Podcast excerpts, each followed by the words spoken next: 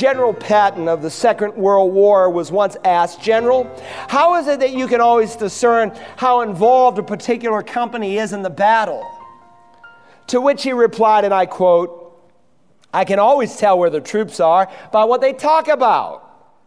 If they're talking about cold food, warm drinks, and old movies, then I know that they are nowhere near the front lines. But when the troops are in the trenches, the thing they talk about is so very different. Send us more ammunition and give us more air cover. We need more men to pull this off.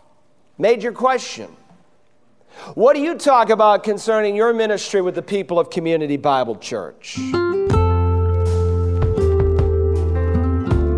Hello, and welcome to Search the Scriptures, a daily walk through the Bible with Dr. Carl Broggi. Dr. Broggi is the senior pastor at Community Bible Church in Beaufort, South Carolina. Today, Pastor Carl concludes his message entitled A Good Servant of Christ Jesus, part of our study of chapter 4 of the book of 1 Timothy. We find in verse 6 a call to be good ministers and we have over the past several days been looking at what that means. Let's rejoin Pastor Broggi now as he reminds us that being a good minister may require going against the societal tide. God calls his people to live a radically different lifestyle, a new lifestyle. And the more Christocentric you become in your thinking, and the further this culture slides away from the living God, the more odd you may look. But God has called you to that oddness if necessary in order to be a bright light in the midst of darkness. And your conduct encompasses every area of life, it involves all of your human relationships. In just a few moments, the church here that is gathered will be the church that is scattered. And a number of you may find yourself in a variety of eating establishments. How will you wait, relate to those waitresses and those waiters who serve you this afternoon? See, an unbelieving world is watching whether or not you keep your word, whether or not you pay your bills on time, whether or not you put in a hard day's work, how respectful you are of others. You know, there's a bad joke in Christian circles that Christians are 15 minutes late for every meeting. You know, for church, for Sunday school. But unfortunately, very often, this conduct carries over into the world with unbelievers. I have a pastor friend who seems to be eight minutes late for everything he does. I preached in his church once and he was eight minutes late for that. He'll probably be eight minutes late for the rapture. Not really, but his feet will be dragging when he goes up. Listen, here's Timothy. He says to him, You don't want someone to look down on your youthfulness. You practice the Word of God in your speech. You practice the Word of God in your conduct. You practice the Word of God in your love. Turn over to, well, don't turn there. I'll be done before you find it. John 15. Just listen. John 15, verse 12. Jesus gives this command This is my commandment that you love one another just as I have loved you. And then he closes that paragraph of Scripture with an identical command This I command you that you love one another. And then, sandwiched between those two verses, you have three characteristics of New Testament love. According to verse 13, it costs, it's sacrificial. Greater love has no one than this, that one lay down his life for his friends. Biblical love, God's love, the kind of love He calls you and I to display is sacrificial. You know, some of our people tonight will be sacrificially here for Awana. I was told that we ought to cancel Awana tonight. Look, we're not going to cancel Awana for the Super Bowl or any other kind of bowl. Those 400 children are coming, are coming expecting to hear the Word of God taught. And if you're a teacher, you ought to be here. And if you have children, you ought to have them here. You ought to make a statement to your children that this is God's day. It is more important than anything else that your children will be involved in this day. Listen, God has called us to love sacrificially. It costs to love God's way. And I'm so grateful for the sacrificial love I see all over this church. I see choir members year after year, some who've been there, a handful of them, since the day I came as the pastor. They're still singing in that choir, ministering to us in music. I see it in those who faithfully teach the Word of God as Sunday school teachers, some who care for our children. Right now, some who are volunteering in the nursery for those six times a year that we ask our members to do some who will sacrificially love the family of God just by being involved in Sunday school today. You know, some of you aren't involved in Sunday school, and the reason is you don't think you'll get anything out about it, out of it. Look, it's not about you. It's about other people. It's about getting to know God's people, caring for God's people, loving God's people, which reminds me that love is not only costly, it's intimate. No longer do I call you slaves, for the slave does not know what his master is doing, but I've called you friends, for all things that I have heard from my Father I've made known to you. To love biblically is to get involved in people's lives, and a corporate worship service is not supposed to lend itself to that. You need to begin to build relationships with members in the body of Christ. Christ. Some of us won't become members of this church. We'll just float from church to church because we don't want to commit ourselves to anything or anybody. See, love is sacrificial, it's intimate, but love is also productive. Jesus said between those two great commands, You did not choose me, but I chose you and appointed you that you should go and bear fruit, and that your fruit should remain, that whatever you ask of the Father in my name, he may give to you. You see, biblical love gets involved in the lives of other people. You know why some of us have never ever been used of God and may never be used of God to bring anyone to Christ? It's because we're so consumed with self. We are self centered and not others centered. And we come to a church and we, we ask questions like, What can this church do for me? Who's going to take care of my needs? Who is going to feed me? Who's going to disciple me? And the truth of the matter is, is that we are used so little for God because we are so self-focused. And we're blinded to the needs of the people in the world around us, and we lose our compassion for those people. Jesus said, For the Son of Man did not come to uh, be served, but to serve and to give his life a ransom for many. He said, For the Son of Man has come to seek and to save that which is lost, and he's commissioned you and I to go after him. Now, there's a fourth area. If you are to practice the Word of God, you're also to practice the Word in your faith. You see, not only are we saved by faith, the Bible teaches we are to live by faith.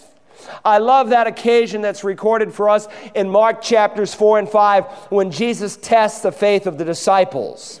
He moves them out of the realm of the classroom into the realm of everyday life. And he says to them first, Men, let's go over to the other side. So off they go. And of course, they get out there in the middle of the lake. Mark tells us not only is the boat in the water, but the water is in the boat. And so we read, and there arose a fierce gale of wind, and the waves were breaking over the boat, so much that the boat was already filling up. And these guys are in the process of going down. They panic. Expert fishermen. They say, Teacher, do you not care that we're perishing? So the Lord, who's awakened by all their arousal, says, He rebukes the wind. And He says to the sea, Hush, be still. And the wind died down, and it became perfectly calm. And then He turns to the disciples and He says, Why are you so timid? How is it that you have no faith? And in the Greek New Testament, the word you is in the emphatic position. You might paraphrase it How is it that you, you of all people, have no faith? They had taken the faith exam and they got an F on it, and it was not for faith. He had said to them, Let's go over to the other side. He didn't say, Let's go out into the middle of the lake and drown. They had flunked the hearing test. Faith comes from hearing, and hearing truly by the word of God. Let's go over to the other side. But through their unbelieving ears, they said, What? What'd you say? Let me ask you a question. If Jesus Christ were to stand in this pulpit this morning and in all of his love and in his grace here to ask you and I, how is it that you, you of all people, with all of your privilege, with all of your exposure, with all of your opportunity, how is it that you have no faith? I believe one of the great curses of the modern evangelical church is that we have too many unbelievers in our midst. I'm not talking about non Christians. We're blessed to have them, as 1 Corinthians 14 affirms. I thank God for unbelievers who come here every week. I'm talking about Christians, those who've had a second birth, people who I call unbelieving believers, people who can trust God for their eternal salvation, but who cannot trust Him with the next 24 hours of their life, people who can believe God for their eternal destiny, but they cannot believe God for their day to day decisions. Listen, the blessings of God, all of them, are received by faith. And most of the problems we face in this life are due to a lack of faith. You ever worry? You know why you worry? Worry is simply a lack of faith. You take worry and you turn it around and you have faith. You take faith and you turn it around, you have worry. How is it that we can be surrounded by so many people and be lonely? A lack of faith. Because God has promised, I will never leave you nor forsake you, even in the midst of persecution and rejection. Jesus said, I will be with you, yea, even to the end of the age. He's with us all the time, but it is faith that makes his presence so real. I found myself recently complaining after much criticism that came my way. You know why I complained? It was my lack of faith. Instead of choosing to rejoice, believing that God causes everything to work together for good, I found myself complaining. I did not believe the word of God, it was a lack of faith. You see, if we really believe God's word, if we really believe God's commandments, that they are best for us, then we will walk in them by faith. We will believe what God has revealed in Scripture. You ever pray and your prayers are not answered? You know very often why they're not answered? A lack of faith. Jesus said, In all things you ask in prayer, believing, you shall receive. Pray, believe, and you'll receive. Pray in doubt, you'll do without. The saying's true. Our prayers are answered when we pray in faith. What I'm trying to tell you, my brothers and sisters in Christ, is that the blessings of God come to us in faith. Faith, and many of the problems we face is because of our lack of faith. And one of the ways that we are to take the Word of God is we are to take it and we are to practice it in faith. Timothy, there's one final answer. In addition to, your speech, in addition to your conduct, in addition to your love, in addition to your faith, you practice the Word in purity. Look at verse 12. Let no one look down on your youthfulness, but rather in speech, conduct, love, faith, and purity, show yourself an example of those who believe. Now, the Bible is so realistic. It has so much to say in this area of our lives. Paul told the church at Thessalonica, For this is the will of God, your sanctification. That is, that you abstain from sexual immorality. It is God's will that you be holy, not that you be happy. Happiness is the byproduct of Christianity, it is not the goal. And we are living in a generation that is covered over in sexual immorality. There'll be all kinds of filthy, dirty commercials on the television tonight, and some of you will watch them, you will feed on them, and you think, oh, it's no big deal. It will influence you. Say, as long as my kids aren't there watching them, nonsense. It will dull your relationship with God. It will short circuit the Spirit of God operating in your life. And you will find yourself lukewarm for God, a religious Christian who's having little impact. We are living in a day that is sex saturated. I preached a whole series on it last year, only to be criticized by a number of people. Let me tell you, our people needed to hear it. But let me remind you if you want to have an impact in this generation, I guarantee that some of the greatest leverage God will ever give you will be a life of purity because it is only as you live a life of purity, both in body and in mind, that the Spirit of God will be free to bless you, to empower you to be that person. I meet so many families, so many marriages, so many teenagers who are so messed up because they are violating and ignoring this simple piece of God's word. In this sex saturated society, you can be a different person if you will live a life of purity. Do you want to have an impact? Even if you are young, then outlive this generation, Paul says, in your speech, in your conduct, in your love, in your faith, and in your purity. Timothy, a good servant of Christ Jesus, will preach the word. Timothy, a godly servant of Christ Jesus, will practice the word. But third and finally, understand a growing servant will progress in the word. Now, the key verse in this paragraph is verse 15. Take pains with these things, be absorbed in them, so that your progress may be evident to all. As a godly pastor, Timothy was to grow spiritually so that the whole church could see his spiritual progress and desire to imitate it. Listen, no pastor, no father, no Sunday school teacher, no discipler can lead his people where he has not been himself because you cannot impart that which you do not possess. And if you are not growing, then I want to tell you, you are going backwards because you cannot stand still in the Christian life. Now, none of us have reached perfection, and that will not happen until the Lord Jesus comes and gives us a glorified body like, a, like His own. But all of us can be progressing. So, what are the factors that make spiritual progress a reality in the local church? Well, let me set, suggest three directly from the text that apply to the pastor, but they also apply to you. First, a godly pastor will emphasize the Word of God, he'll emphasize God's Word. He says in verse 13, Until I come, give attention to the public reading of Scripture, to exhortation and teaching. Ministering the Word of God was not something that Timothy was to do after he'd done everything else. It was the most important thing that he would do. And of course, since most people in the first century could not open their Bibles, they had no personal copy of the Word of God, though they had a tremendous commitment to memorize Scripture that is just unsurpassed, I think, in any century if I read church history properly. But it was critically important for the public reading of Scripture to be done. And it's not important just in that day, but in our day, because people learn not just as they see the Word, but also as they hear the Word of God. But he's saying to Timothy, don't stop there. Don't be satisfied with simply reading the Bible and never coming back to your text. Take that word and then exhort the people and teach as well. Look, I've been in churches before where a pastor reads a portion of scripture. He might as well close his Bible because he never comes back to it. And you don't really even need to bring your Bible to church. You could follow without a Bible.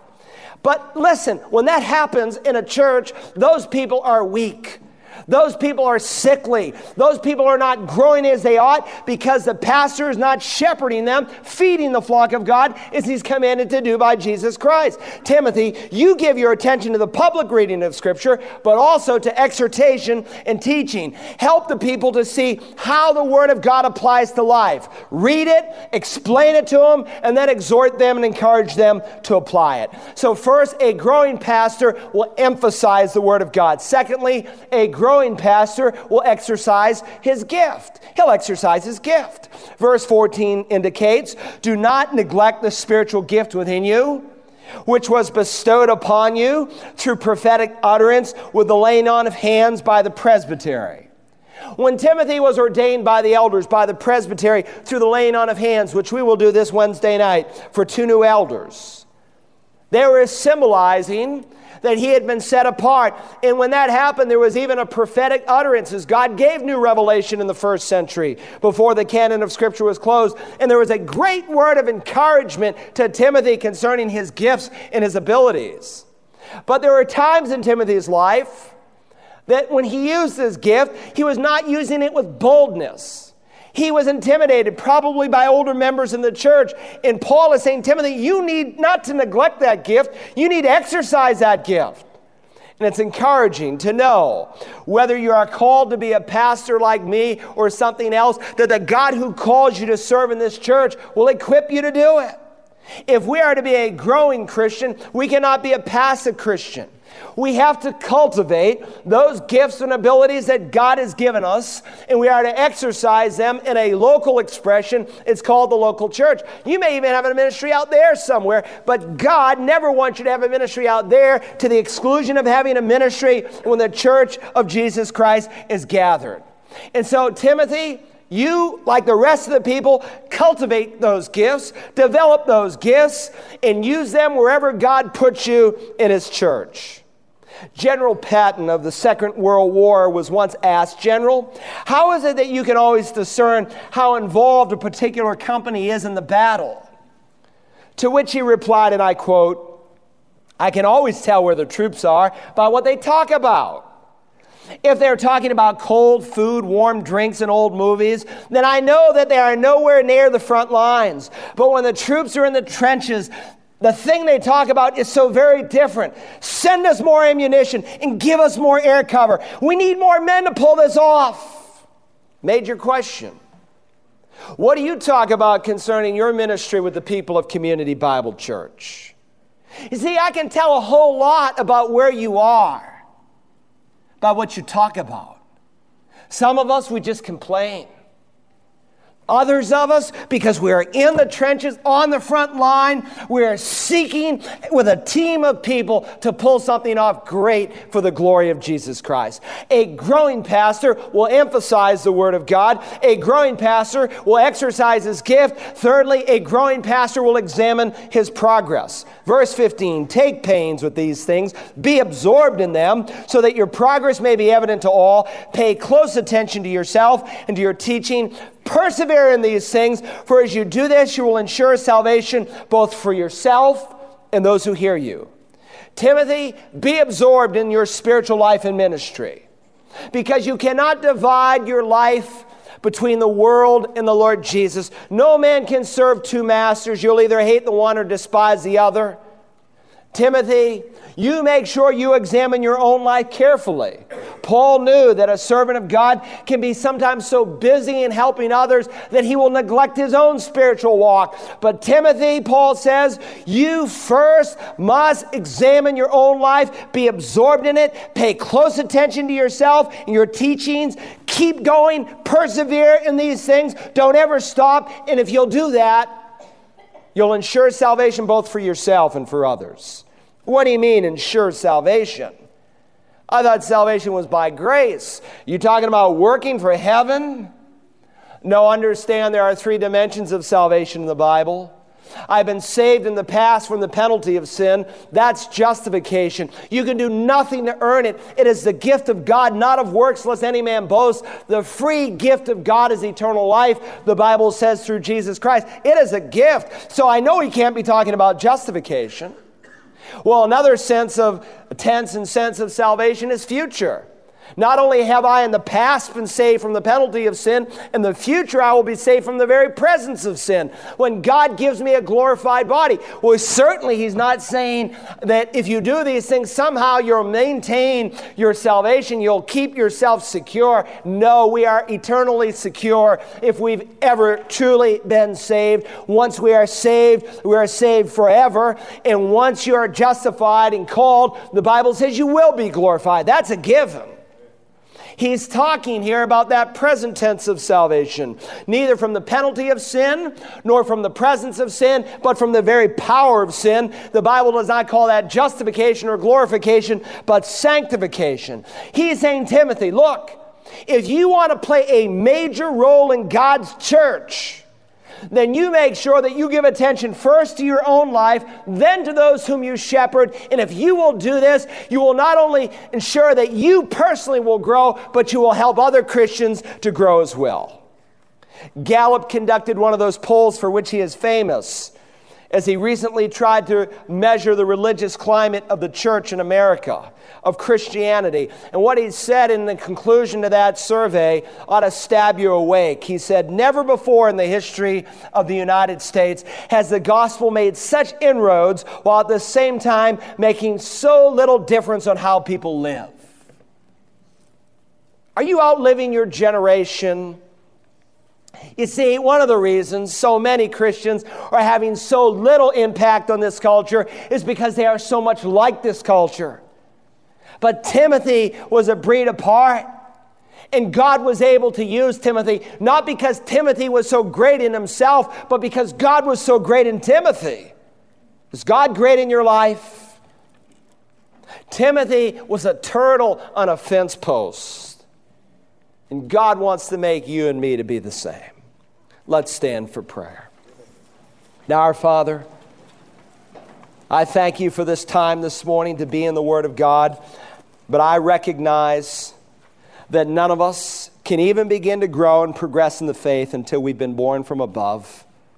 And Father, I know this week is all weeks. There are people here today who hope they would go to heaven. They think they might.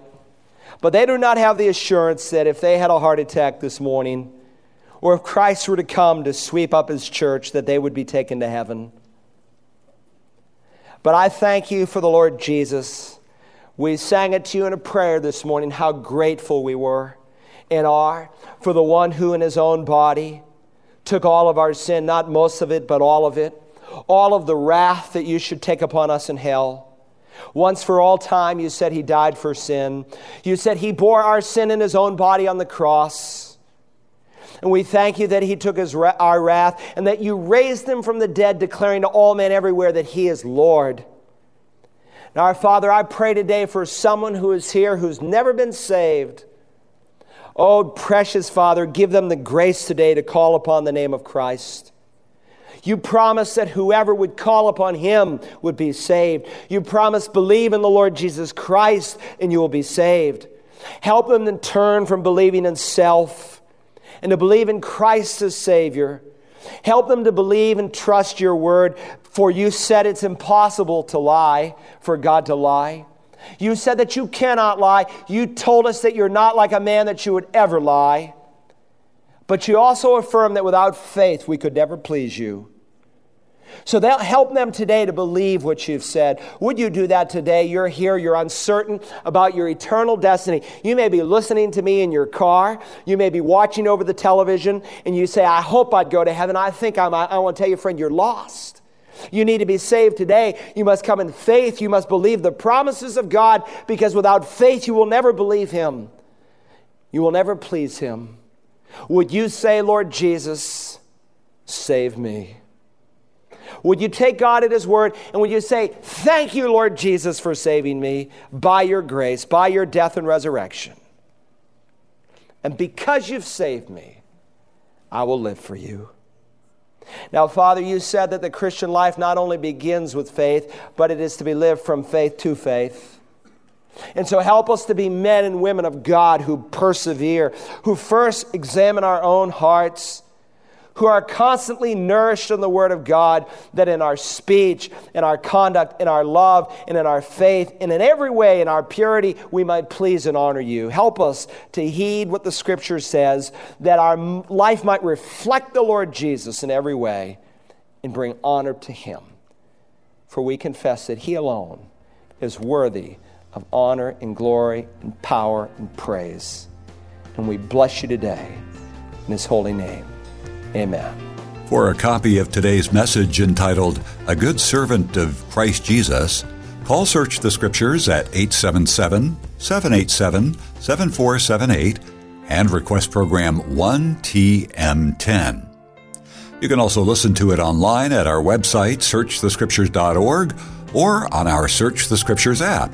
Just visit the iTunes App Store or Android Marketplace and look for the Search the Scriptures app. And while you're at it, won't you consider supporting the work of Search the Scriptures? Our goal is to reach as many as possible with the good news of Jesus Christ through our radio and World Wide Web services. But we can't do it alone. Please pray how you might become a Search the Scriptures partner, then call 877 787 7478 or visit searchthescriptures.org. Tomorrow, Carl's wife Audrey is in this time slot with her program for women, Mothering from the Heart. And when we return Monday, we'll look at how to care for God's church. Join us then as we search the scriptures.